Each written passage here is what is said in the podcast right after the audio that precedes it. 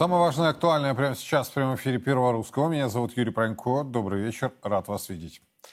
Начнем с главного. Глава Следственного комитета России Александр Бастрыкин сообщил о росте преступлений, совершенных в Москве, Московской области и Санкт-Петербурге прибывшими в Россию иностранными гражданами. Ранее МВД опубликовала статистику по преступлениям, совершенными мигрантами. За 9 месяцев этого года иностранными гражданами и лицами без гражданства на территории страны совершено более 30 тысяч преступлений, что почти на 11% больше, чем за аналогичный период прошлого года. По мнению экспертов, либеральная миграционная политика ведет Россию к весьма существенным проблемам. Более того, уже фиксируется усиление среди э, среднеазиатских этнических преступных группировок. В школах формируются этнические группы, состоящие из детей мигрантов, которые занимаются вымогательством. Растет количество террористических ячеек среди мигрантов, приехавших из Средней Азии. Если в ближайшее время не будет произведена оптимизация количества мигрантов, а также ужесточен контроль за ними – по мнению экспертов, России грозит существенная угроза безопасности. Обсудим эту важнейшую тему с моим компетентным собеседником Кириллом Кабановым. Кирилл, э, рад видеть. Добрый вечер. Да, Юр, да, добрый вечер. На ваш взгляд, вот насколько действительно э, складывается не просто проблематичная, а опасная ситуация? Данные, которые привел Следственный комитет, это данные заседания межведомственной комиссии Совета Безопасности по миграционной политике.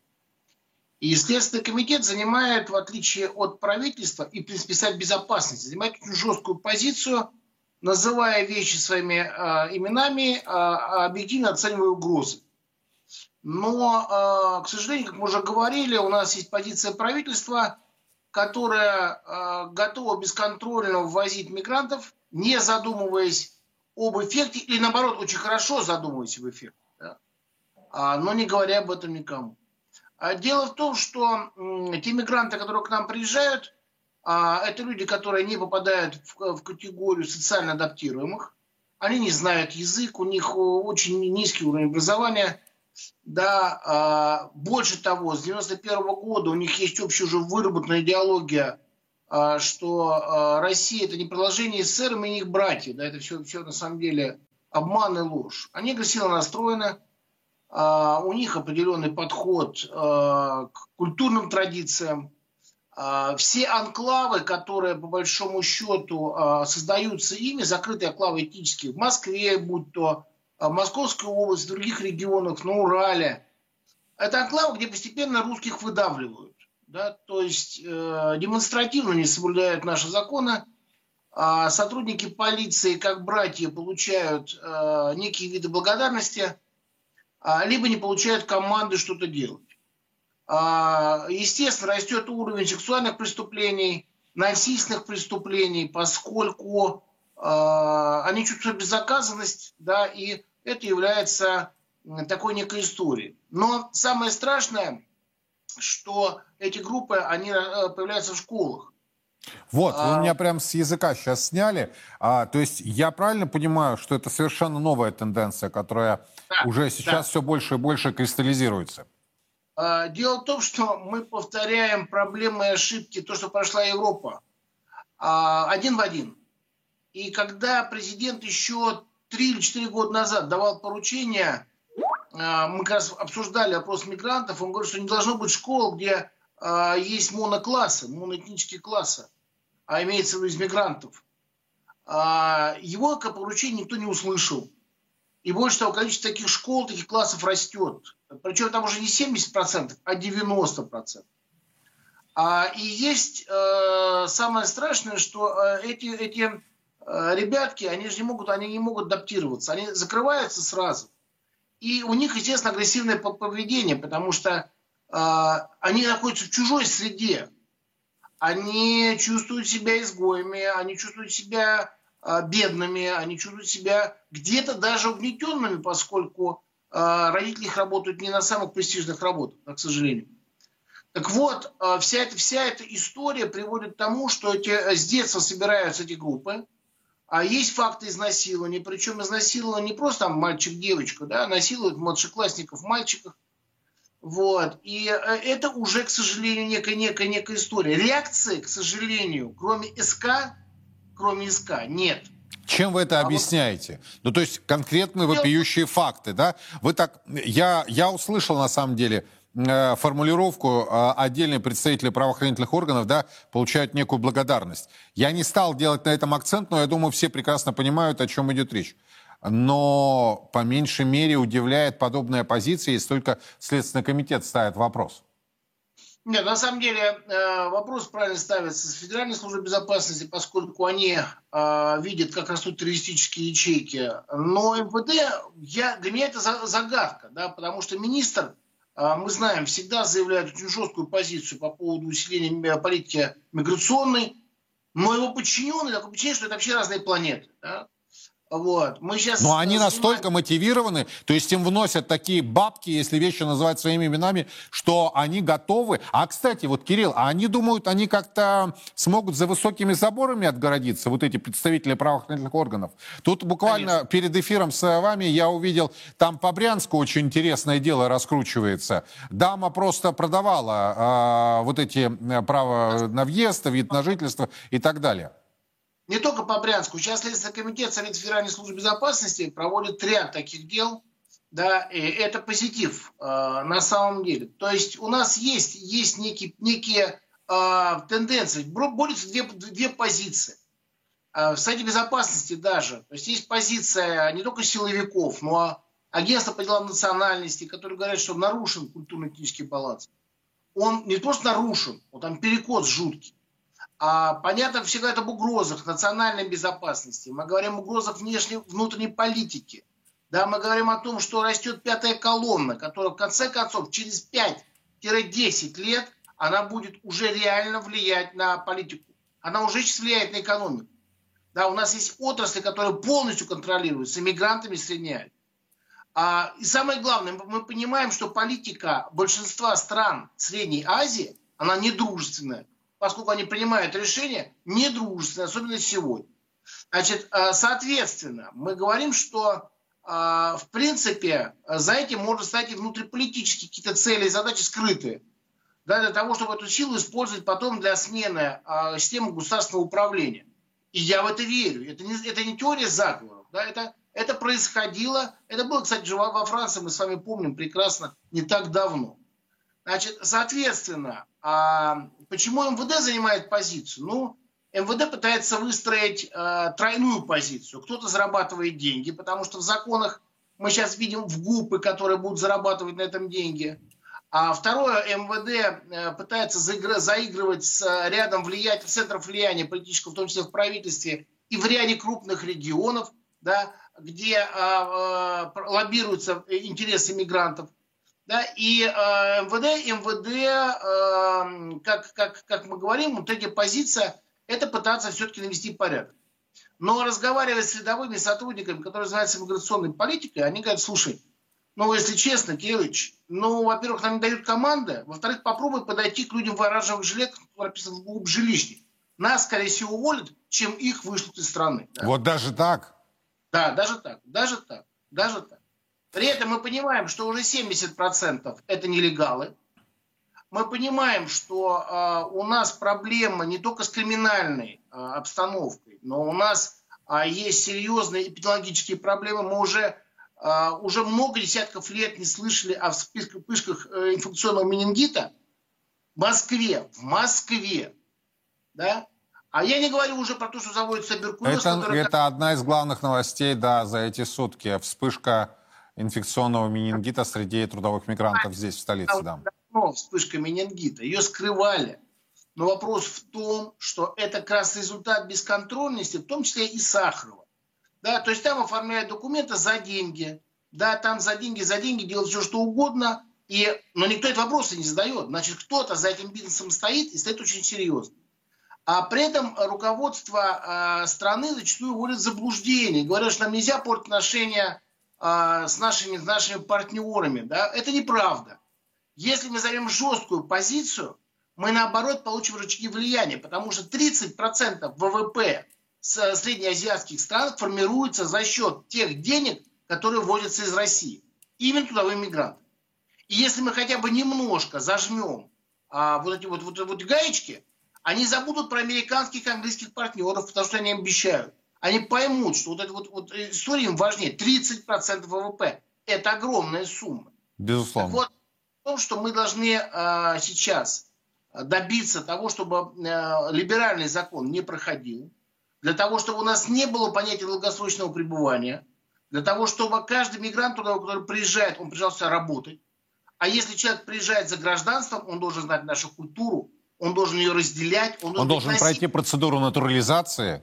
Конечно, конечно, конечно. Извините, мне говорят, что у нас нет рабочей силы. У нас с новыми территориями 5 миллионов а, а, новых, новых граждан. Да? И я могу сказать, что будет больше.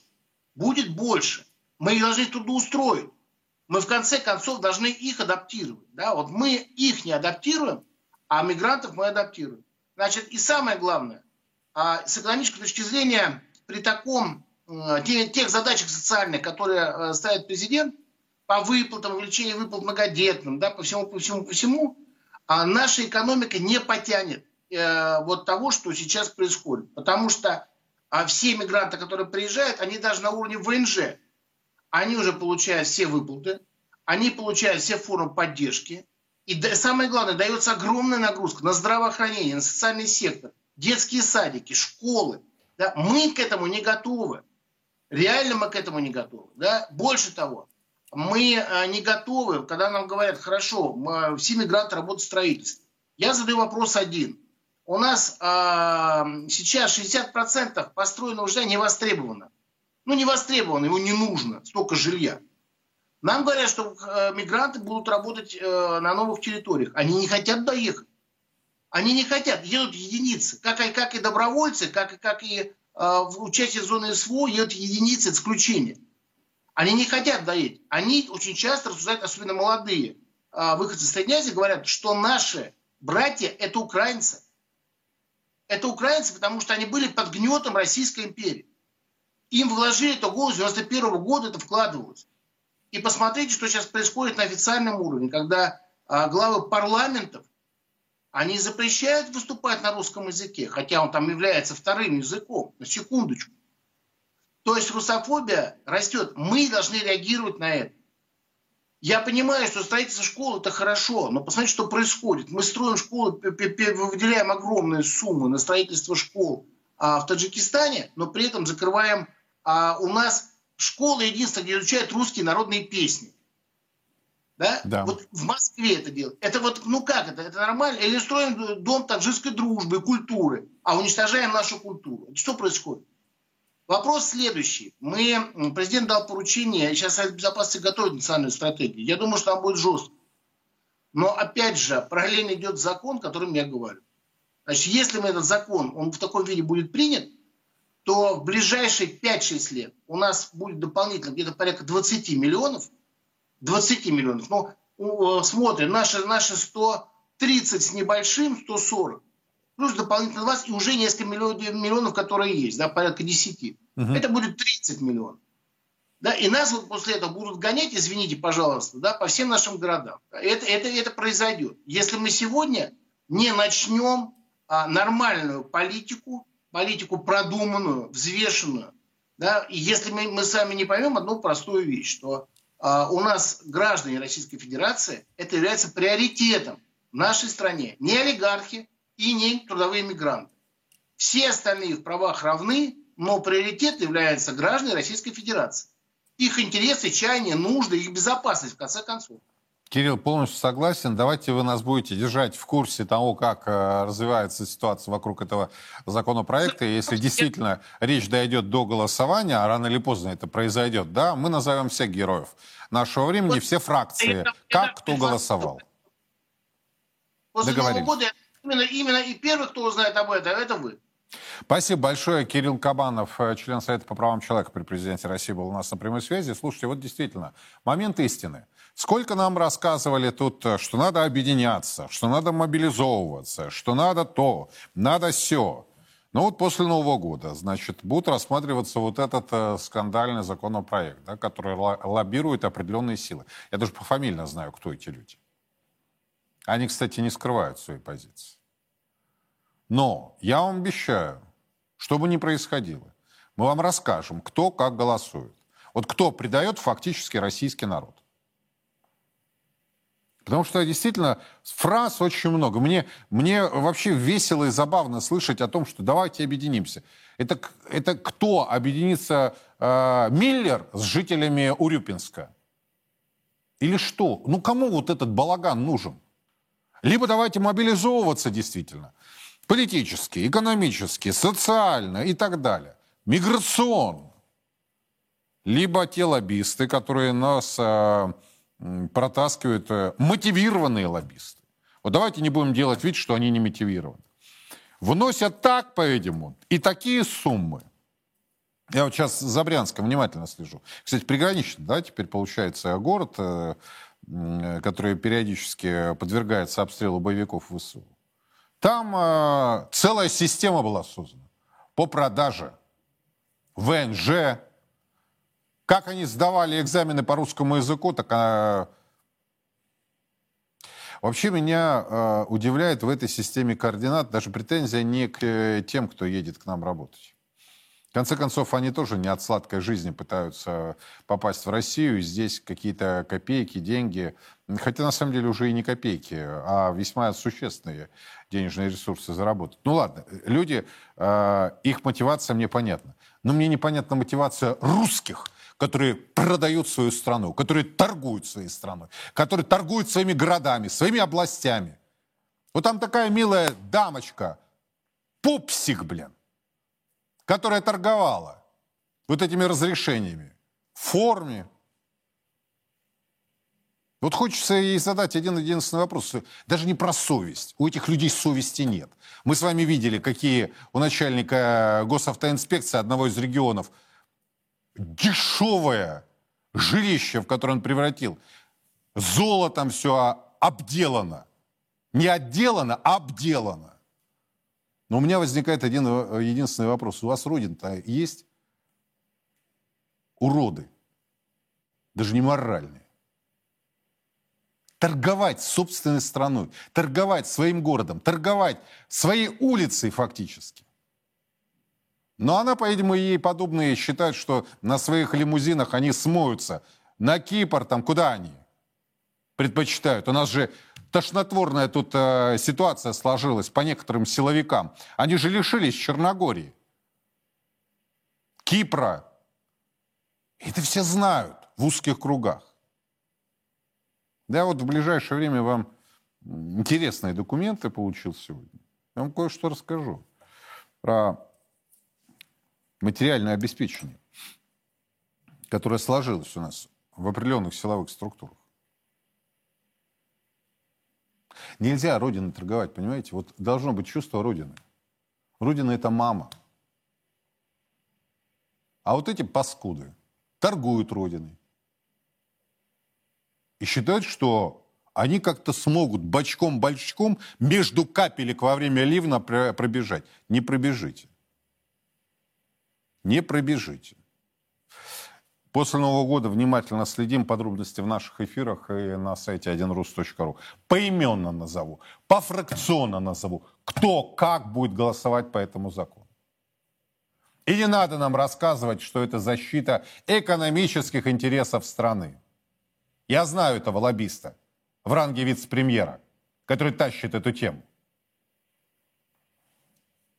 Он готов всех в агломерации запихать а из России, а Россию остальную превратить в пустыню. Говорят, эффективно очень. Ну и собственный карман не забывает. Про финансы. Российская валюта стремительно дешевеет. Фактически речь идет о, девальвации рубля.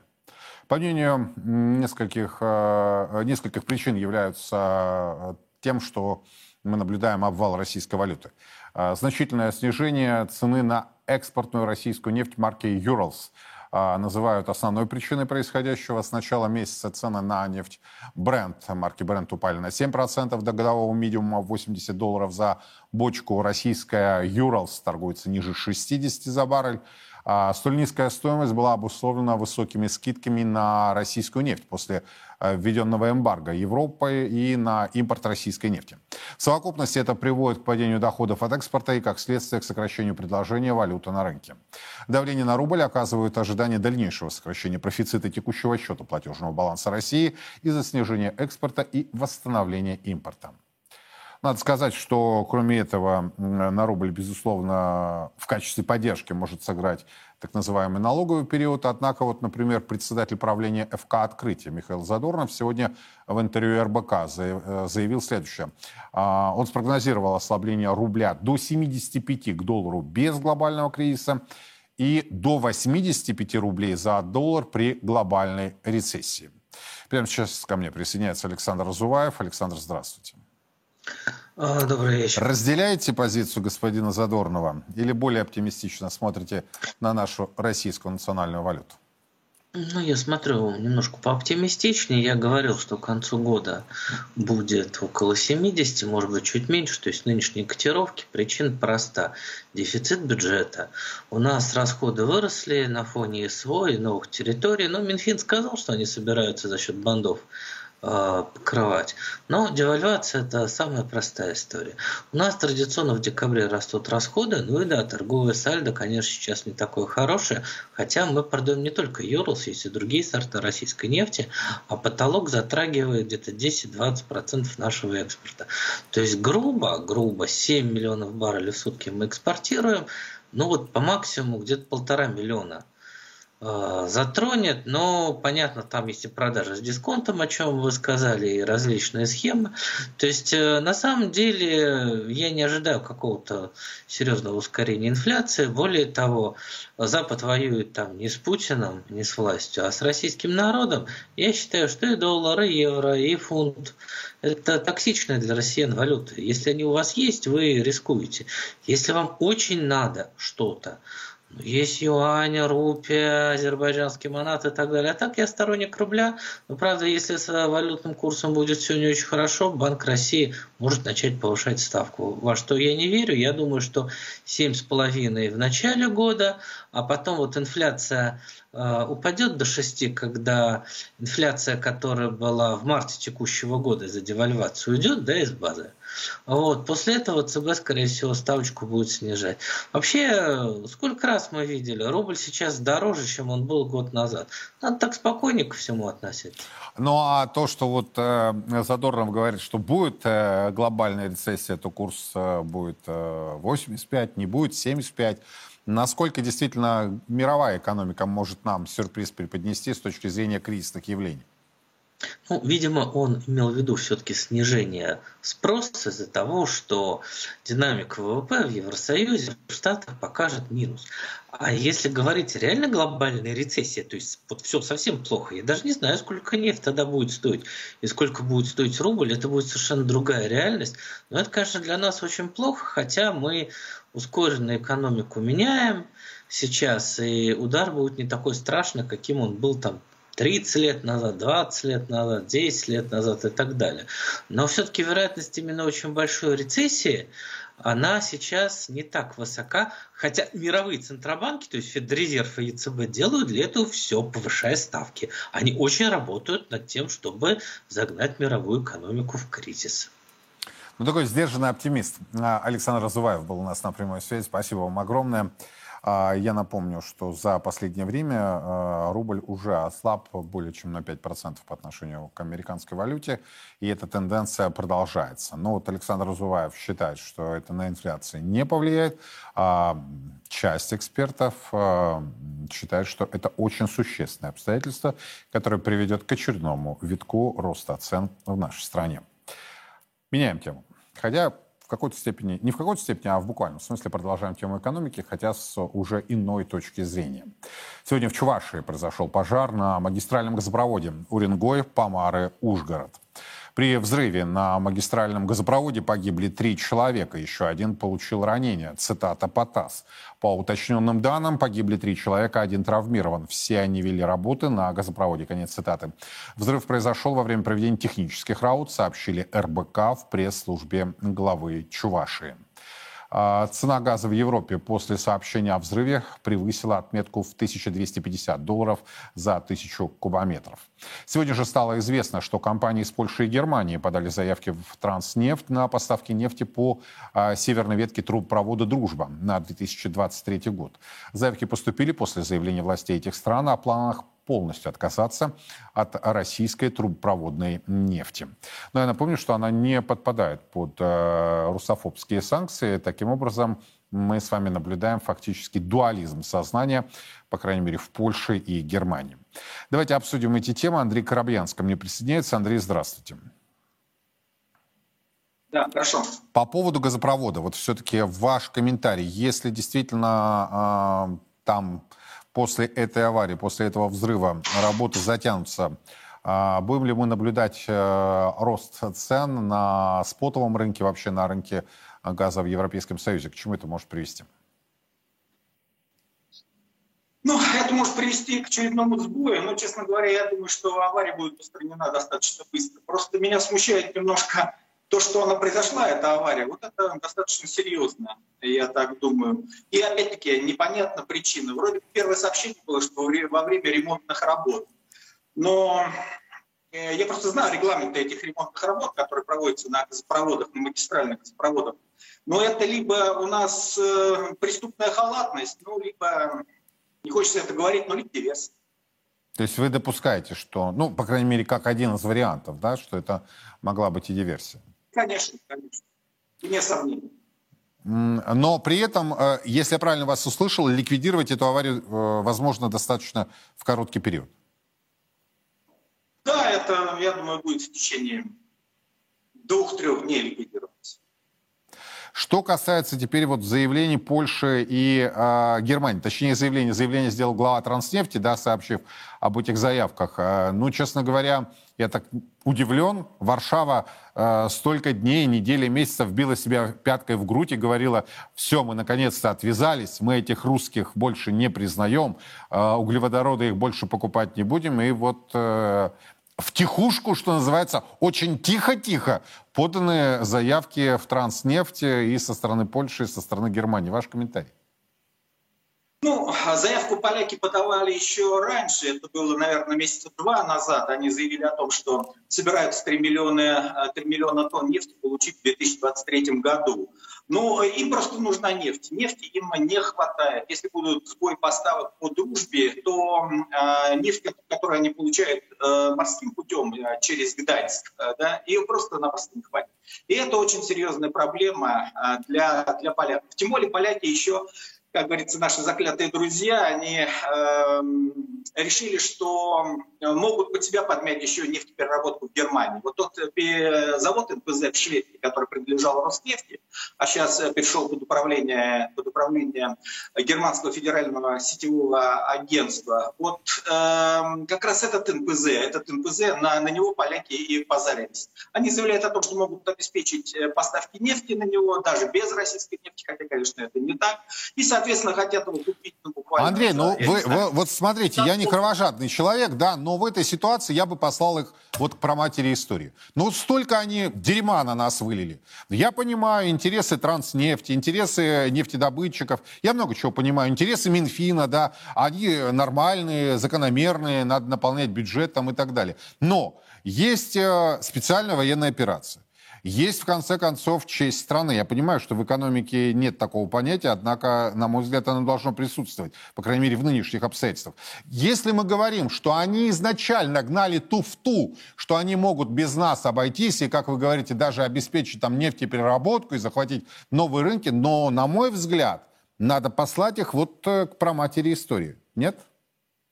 Но это уже вопрос политический, а не экономический. А, да, естественно, поляки изначально говорили, что до конца этого года они перестанут покупать российскую нефть и откажутся от поставок по а, нефтепроводу «Дружба». Но ситуация изменилось. Знаете, поляки очень специфический а, такой народ. Я имел с ними отношения, ну, я имею в виду с э, работниками нефтегазовой промышленности. И если можно на этом заработать, они заработают. Тем более они хотят э, заработать еще на соседнем рынке Германии. Понимаете, Польша становится таким энергетическим хабом и таким монополистом, не побоюсь этого слова, в Восточной Европе. Да, но без нашей нефти они этим хабом не станут. Вот и все. Значит, надо это выбивать, эту почву из-под ног польских. И заканчивать эту тему.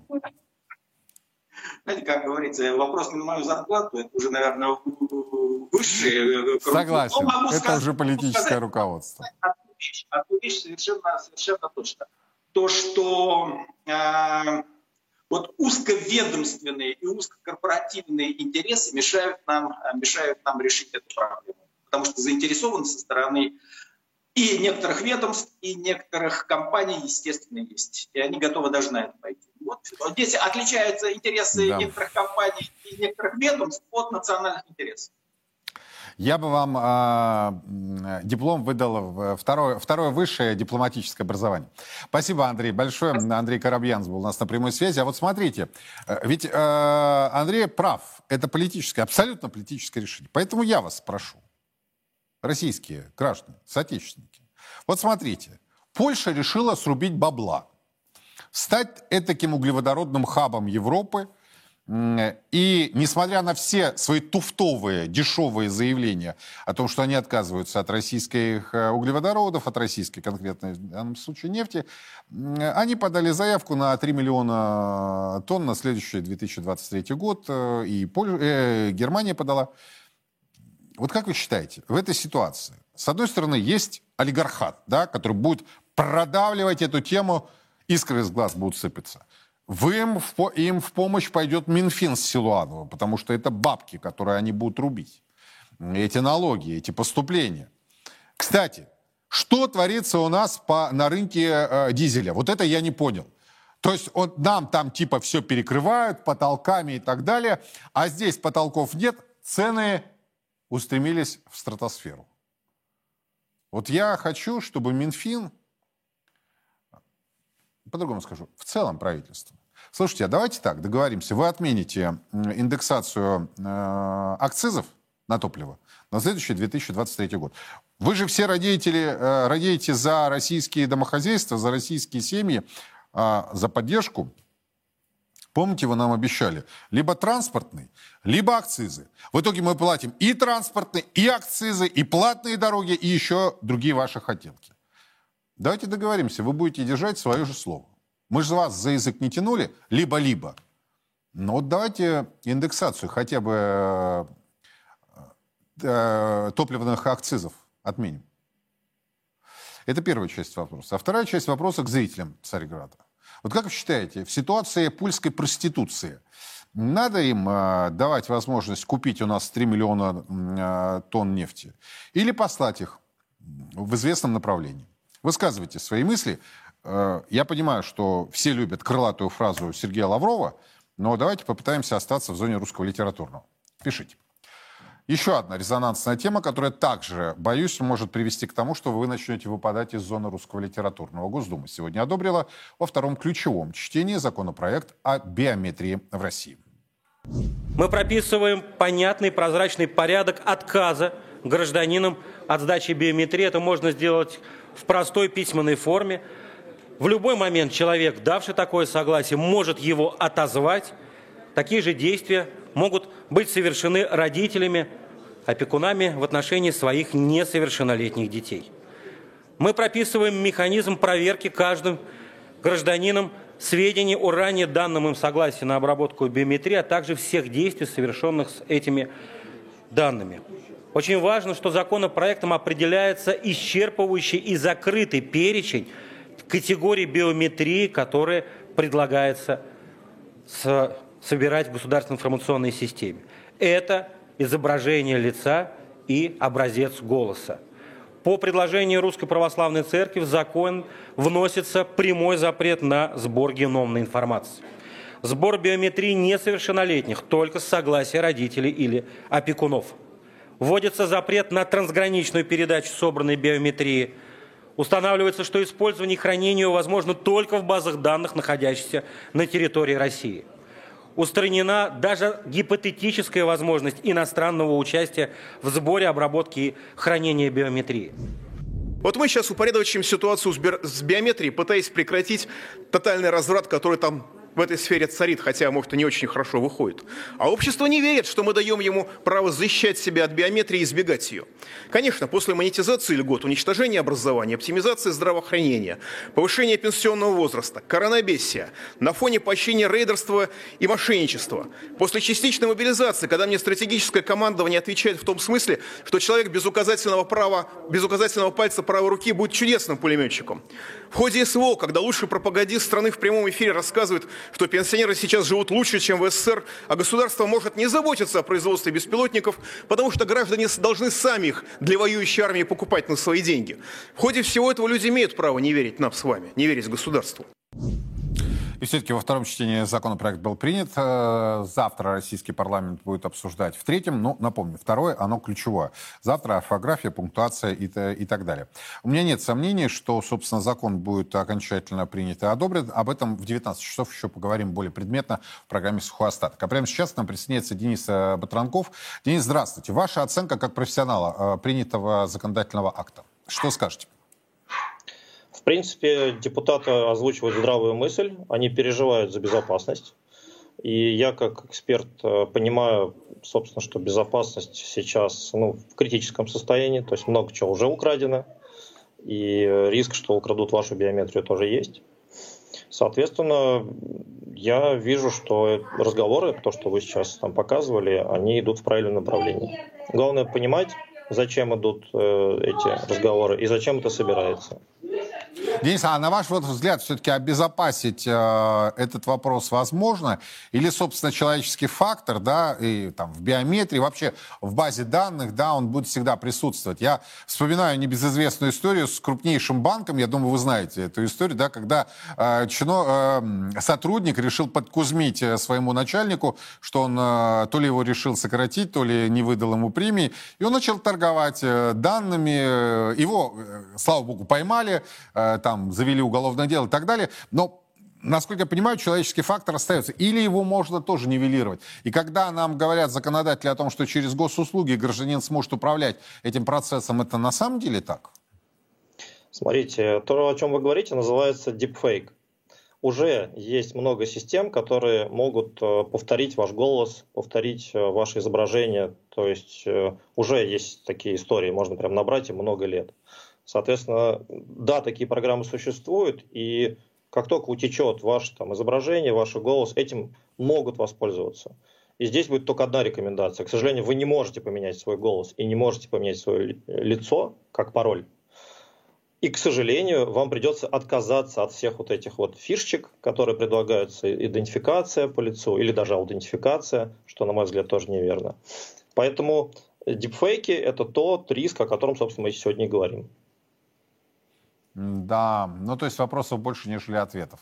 Спасибо вам большое. Денис Батранков был у нас на прямой связи. Внимательно следим за тем, как э, в стенах российского парламента принимают э, этот э, законопроект. Э, ну, вы слышали разные мнения, разные позиции. Принципиальная позиция Первого Русского заключается в том, чтобы представить вам этот спектр мнений, и уже вы, как граждане, должны принимать окончательное решение. По крайней мере, сегодня неоднократно было подчеркнуто, что принудительной сдачи биометрии в стране не будет. Идем дальше. Период процветания и мира, который длился последние 75 лет, это исключение для человечества, а не правило считает известный экономист Нуриэль Рубини. По его словам, сейчас планета возвращается во времена войн, пандемий и голода. То, каким образом человечество развивалось последние 75 лет, отличается от всех исторических периодов в лучшую сторону. Но период процветания оптимизма закончен. Планету ожидает возвращение к темным временам, считает экономист. Планету, по его словам, ждет настоящий шквал мега-угроз, чтобы преодолеть которые нужны цитата, «удача, глобальное сотрудничество и почти беспрецедентный экономический рост». Конец цитаты. Ну вот, собственно, ничего этого не наблюдается, и ситуация, по всей видимости, будет усугубляться. И в этой связи надо, на мой взгляд, помнить о себе, о России, о нашей стране в первую очередь, а не о том, что там происходит за пределами.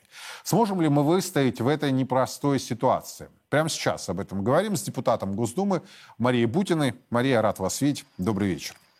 Добрый вечер. Ну, наконец-то мы хотя бы так с вами познакомимся уже в да. очной форме, а затем, надеюсь, ну, в следующем году э, познакомимся и очно. На ваш взгляд, вот Рубини говорят о том, что человечество входит в эпоху темных времен, в эпоху турбулентности. Он называет э, три причины. Войны, э, голод, пандемия. И по его мнению, а он все-таки один из самых известных экономистов, последние 75 лет э, мира оптимизма это был период э, противофазы, нежели истории человечества, привычной истории человечества. Вы как воспринимаете происходящее, собственно, в этой системе координат, где Россия? Вы знаете, я бы начала это с э, того, что не учел все-таки экономист, мы Россия, с нами Бог. Интересно, что я до последнего ждала, когда вот вы презентовали статью этого известного экономиста, где все-таки там будет духовная составляющая, и почему экономист судит об оптимизме, о том, что нас ждут какие-то великие трагедии, не учитывая абсолютно очень важный фактор, как, э, такой как веру, религию в нашего Господа. Понимаете, потому что довольно странно рассуждать о эмоциональном состоянии человека, в такой системе координат, где абсолютно исключено его духовное развитие. На мой взгляд, да, действительно, мир сейчас э, находится на перепутье, и Россия представляет из себя именно а, оплот традиционных ценностей, оплот э, правильного, богоугодного поведения. И раз уж э, вы подняли тему такого философского, религиозного диспута, то я полагаю, что вот это из уравнения опять же, повторюсь, этого великого экономиста выбрасывать нельзя. Все-таки не хлебом единым жив человек. И странно, когда мы слышим рассуждения, основанные исключительно на культе денег. А не может быть, это рассуждение это человека именно западной цивилизации?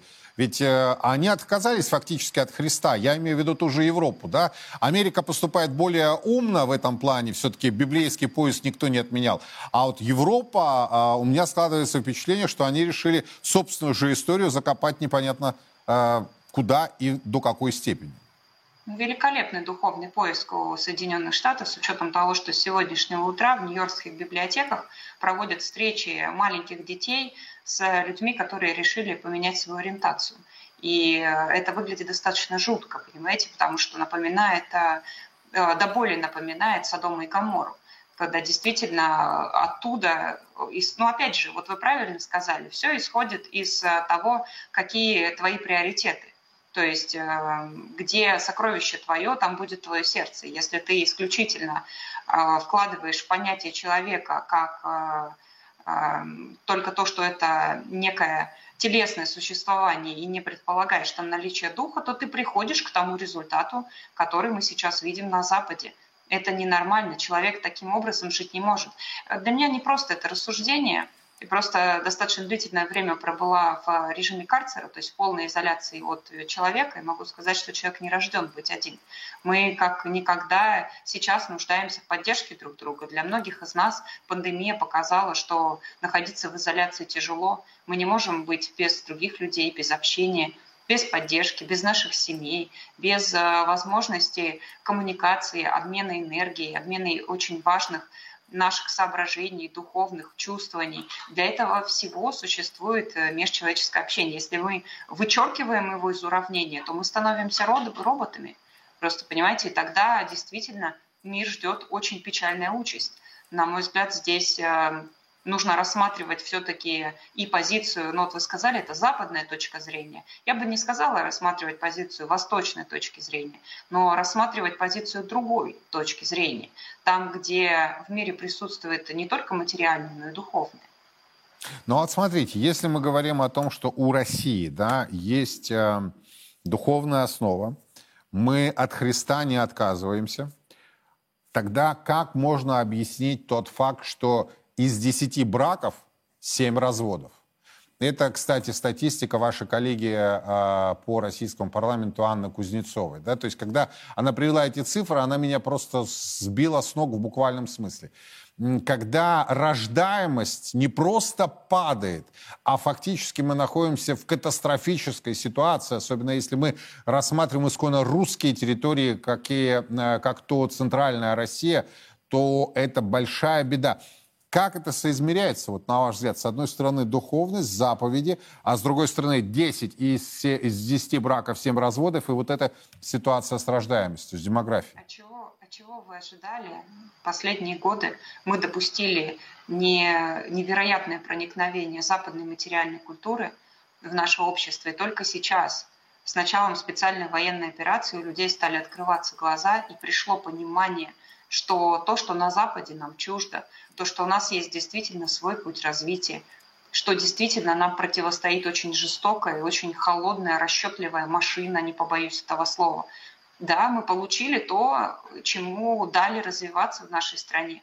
И сегодня, наконец-то, стали говорить, не только говорить, но я как парламентарий здесь, наверное, сужу, принимать профильные законы, связанные с нашим образованием, обратили внимание, что нужны такие вещи, как разговоры о важном. Я просто веду их в школах. Я могу вам сказать, что разговаривая с э, детьми, я сама по образованию педагог, из семьи педагогов. У меня две бабушки, две Маши, две учительницы. Так получилось. Я тоже учитель.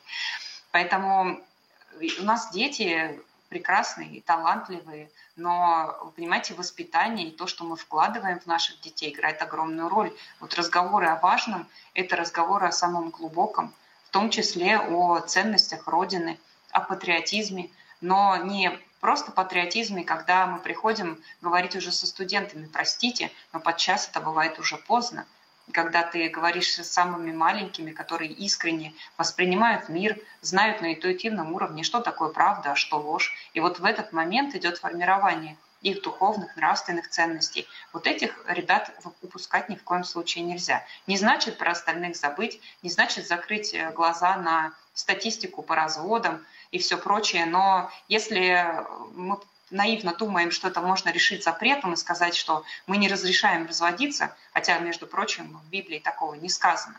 И я уверена, что зрители нашего канала прекрасно знают Святое Писание и знают, о чем я сейчас говорю, но здесь очень важно, понимаете, подходить к этому именно с христианской любовью, а, не карать, а именно найти, как привить эти ценности, воспитать. Ну и прежде всего, когда вот мы с вами начали нашу беседу с э, слов известного экономиста, может быть, э, стоит публиковать э, все-таки соображения наших духовных лидеров, а не ссылаться в прогнозах на соображения экспертов, я, со, я согласен концептуально, э, однако, вот смотрите, за, зайду с другой стороны, Мария.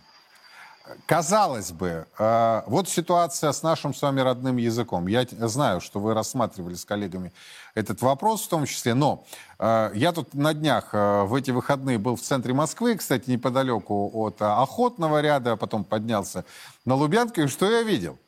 Я везде видел англоязычные названия.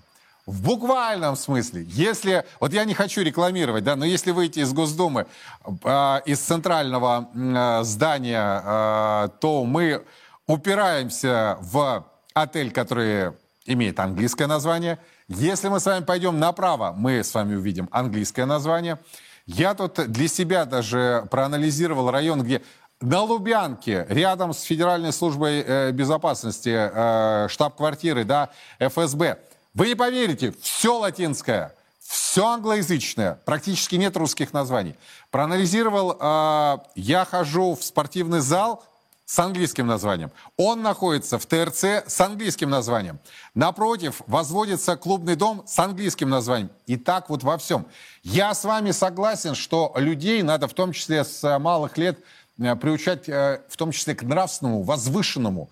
И я, допустим, считаю, что роман Достоевского «Братья Карамазовы» — это вообще венец всей человеческой литературы. Однако, вот то, то, что мы с вами видим, как можно объяснить? Почему мы не меняемся? Почему мы допустили, что в нашем с вами родном городе, в нашей с вами родной стране практически не осталось русских названий? Казалось бы, маленькая тема, но согласитесь, из вот таких малых дел и все и состоит важная тема, поэтому я считаю закон о защите русского языка очень важным.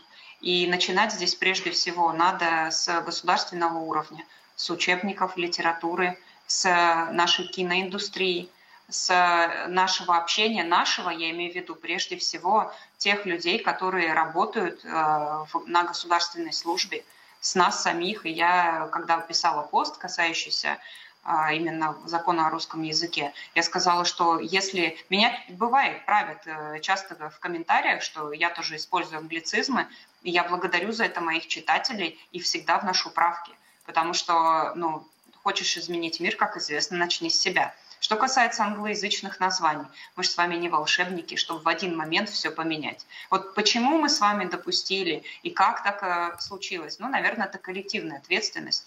И, ну, в определенном смысле, может быть, и неправильно мое поколение в этом обвинять, потому что мы все-таки, когда развалили Советский Союз, э, ну, мне три годика было. Поэтому уж, э, наверное, всю вину возлагать на нас нельзя, но при этом я и не отказываюсь от той ответственности, потому что я приняла на себя ответственный пост депутата Государственной Думы.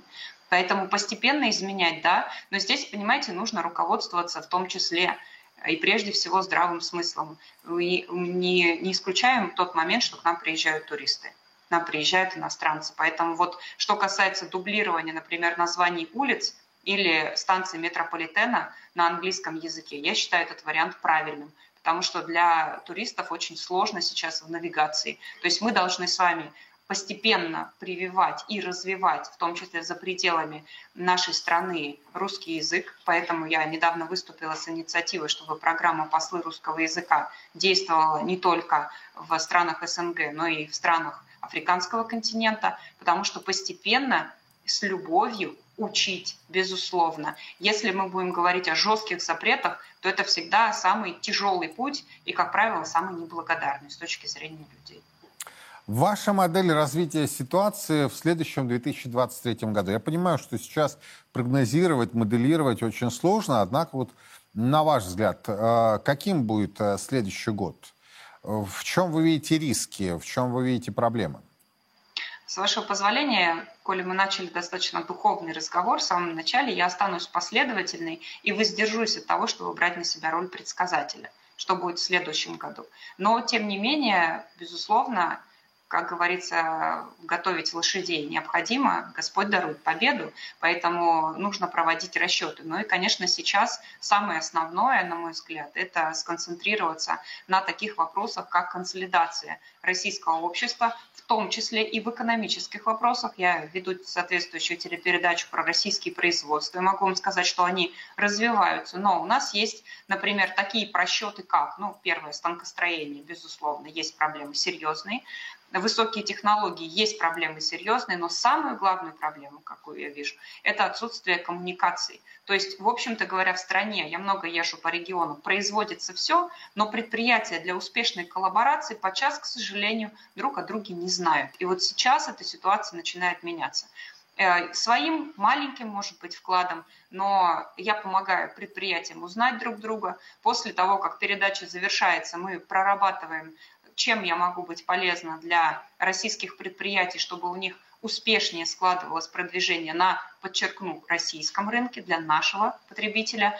И продолжаю эту работу уже на протяжении там, такого, в рабочем, так скажем, режиме, извините на тавтологию, за тавтологию. Вот такие моменты, на мой взгляд, от каждого, от каждого сейчас нужно в меру своих сил и возможностей. Если у меня есть возможность поддерживать детей военнослужащих, и через несколько дней мы проводим чисто частную, никаких государственных инвестиций в ней нет.